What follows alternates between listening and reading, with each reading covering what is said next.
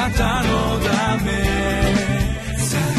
遠くより近くへ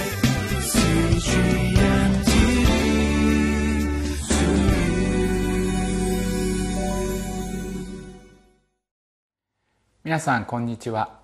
9月11日のリビングライフの時間です。今日の聖書の御言葉は旧約聖書イザヤ書19章の1節から15節。タイトルは「神を認めない知恵は結局愚かなものです」私たちの人生の中に混乱やいろいろな難しい問題の中にあってどうしていいかわからないということを経験することがあるかもしれないです。その時私たちは人間的な方法で問題を解決しようとすると結局遠回りになってしまうっていうことがあるんです。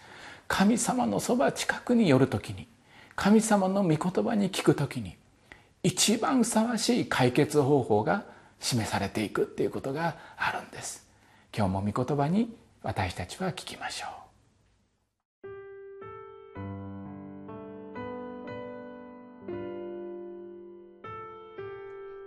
う。イザヤ書19章1節から15節。エジプトに対する宣告見よ主は早い雲に乗ってエジプトに来るエジプトの偽りの神々はその前に罠なきエジプト人の心も心底からしなえる。私はエジプト人を駆り立てて、エジプト人に歯向かわせる。兄弟は兄弟と、友人は友人と、町は町と、王国は王国と、愛逆らって争う。エジプトの霊はその中で衰える。私がその計画をかき乱す。彼らは偽りの神々や資料、霊媒や口寄せに伺いを立てる。私はエジプト人を厳しい主人の手に引き渡す。力ある王が彼らを治める。万軍の主、主の蜜げ。海から水が干され、川は干上がり、枯れる。多くの運河は臭くなり、エジプトの川川は水かさが減って干上がり、足やよしも枯れ果てる。ナイル川やその河口のほとりの水草も、その川の種床もみなかれ、吹き飛ばされて何もない。漁夫たちは悲しみ、ナイル川で釣りをする者も皆嘆き、水の上に網を打つ者も打ちしおれる。雨をすく労務者や白布を折る者は恥を見、この国の旗織り人たちは砕かれ、雇われて働く者は皆心を痛める。ソアンの主張たちは全く愚か者だ。パロの知恵ある議官たちも愚かな計りごとをする。どうしてあなた方はパロに向かって私は知恵ある者の子、昔の王たちの子ですと言えようか。あなたの知恵ある者たちは一体どこにいて、あなたに告げ知らせようというのか。万軍の主がエジプトに何を図られたかを。ソアンの主張たちは愚か者。ノフの主張たちはごまかす者。その種族の頭たちはエジプトを迷わせた。主が彼らの中によろめく霊を吹き入れられたので、彼らはあらゆることでエジプトを迷わせ、酔いどれがヘドを吐き吐きよろめくようにした。それで頭も尾も、夏目足の歯も足も、エジプト人のためになすべき技がない。私たちの人生の中には苦しいこととか大変なことを経験する時一体それはどういう意味があるんだろうかと分からなくなってしまうことがあります苦しみの意味を見出そうとすると本当にそれをどう理解していいか分からないことがたくさんあるからなんです。聖書から私たちが物事を考える時にこの苦しみは神様の招きが私たちの上に与えられているそういう時であるかもしれないんです。今日の聖書の箇所19章の一節のところを読みします。エジプトに対する宣告見よ。主は早い雲に乗ってエジプトに来る。エジプトの偽りの神々はその前に罠なきエジプト人の心も心底からしなえる。神様が早い雲に乗って来られるという出来事がこの聖書の箇所の中に書かれています。エジプトの国っていうのはイスラエルの民にとってはものすごく強大でそして何か問題があったり危機があったりするとそのエジプトにより頼んで生きてきたという歴史がありました。エジプトは文明においても経済においても最高峰のそういうような国であったのです。でも神様がそのエジプトに対して裁きを行われるというのが今日の聖書の箇所の中に書かれています。一つ一つの人間の誇りが砕かれる。知恵も国が大切にしていた経済も誇りも砕かれるということが今日の聖書の中に書いてあります。19章の2節。私はエジプト人を駆り立ててエジプト人には向かわせる。兄弟は兄弟と。友人は友人と。町は町と。王国は王国と。愛逆らって争う。神様が混乱を与えるっていうようなことがあった。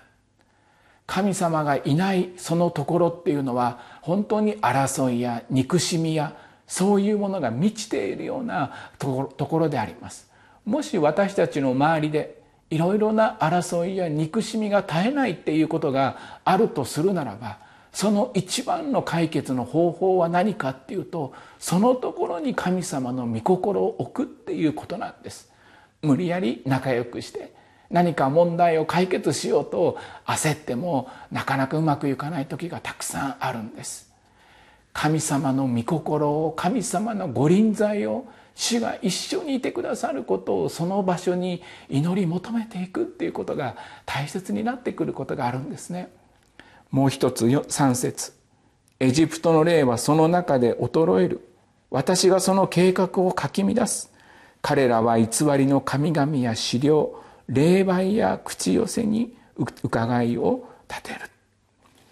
エジプトの国が混乱していく時人々はどういう方法によってこの問題を乗り越えようとしていたかっていうと霊媒や口寄せによって疑いを立ててそして何とかこの危機を乗り越えていこうとそういうふうにこう思っていった。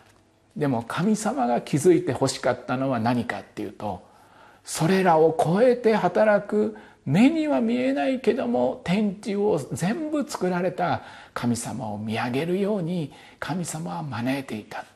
実はこのところで行われている混乱や争いっていうのは神様がエジプトの国々を招いている言葉だったんですね。人々はそれになかなか気づきません。人間的な方法でいつも問題を解決しようとしているんです。苦しい時悲しい時私たちは心泣いてしまいます。そして手っ取り早い解決方法をやっぱり求めてしまう時ってあるんですよね。でも目に見えるものによって私たちが解決の道を探るならばそれは結局うまくいかないっていうことがあります。一番大切なのはあなたの心の内に神様の御心を招き入れ心御心を知るように私たちが祈り求めていくことなんですね。エジプトの国の状況が今日のところにずっと書かれています。4節から。私はエジプト人を厳しい主人の手に引き渡す。力ある王が彼らを治める。万軍の主の蜜げエジプトの国は混乱していく。事態はますます悪くなっていく。なんでこんなことが起きるんだろうかって人々はわからわけがわからないままでいる。でも今日の聖書の箇所に万軍の主の蜜げっていうこの事柄が記されています。神様が告げておられるっていう。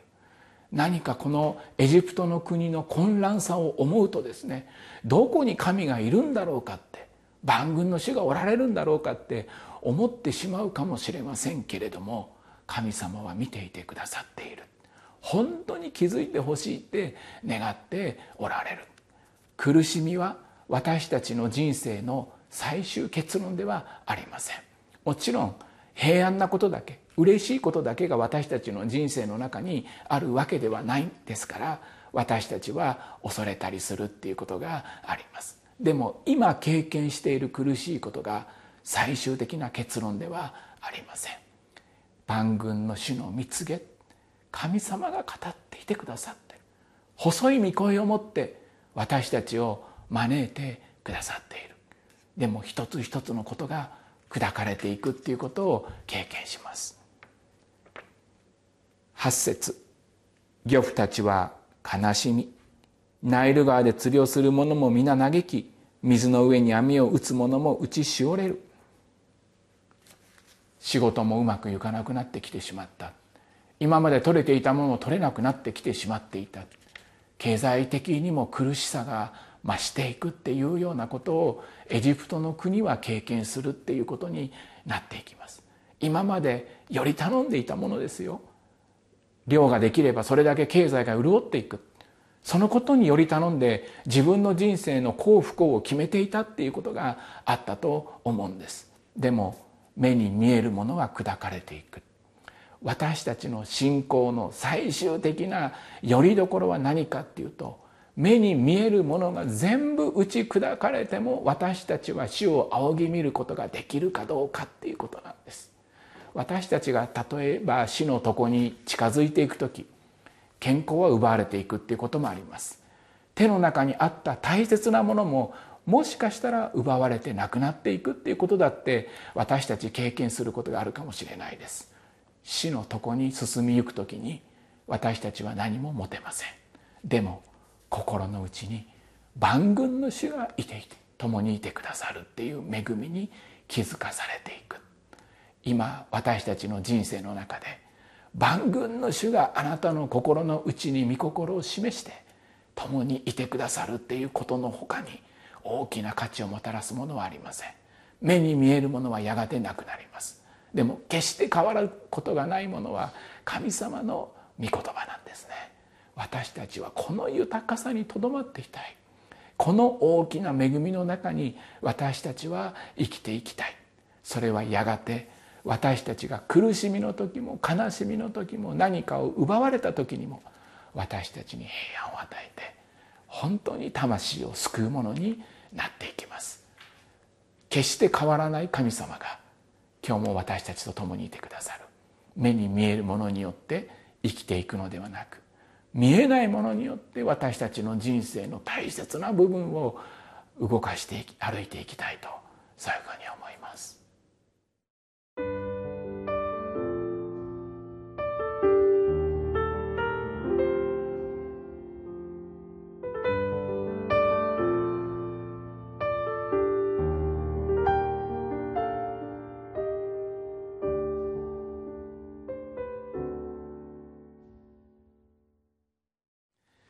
私たちの人生には喜ばしいことと悲しいこと2つ経験することがあると思います。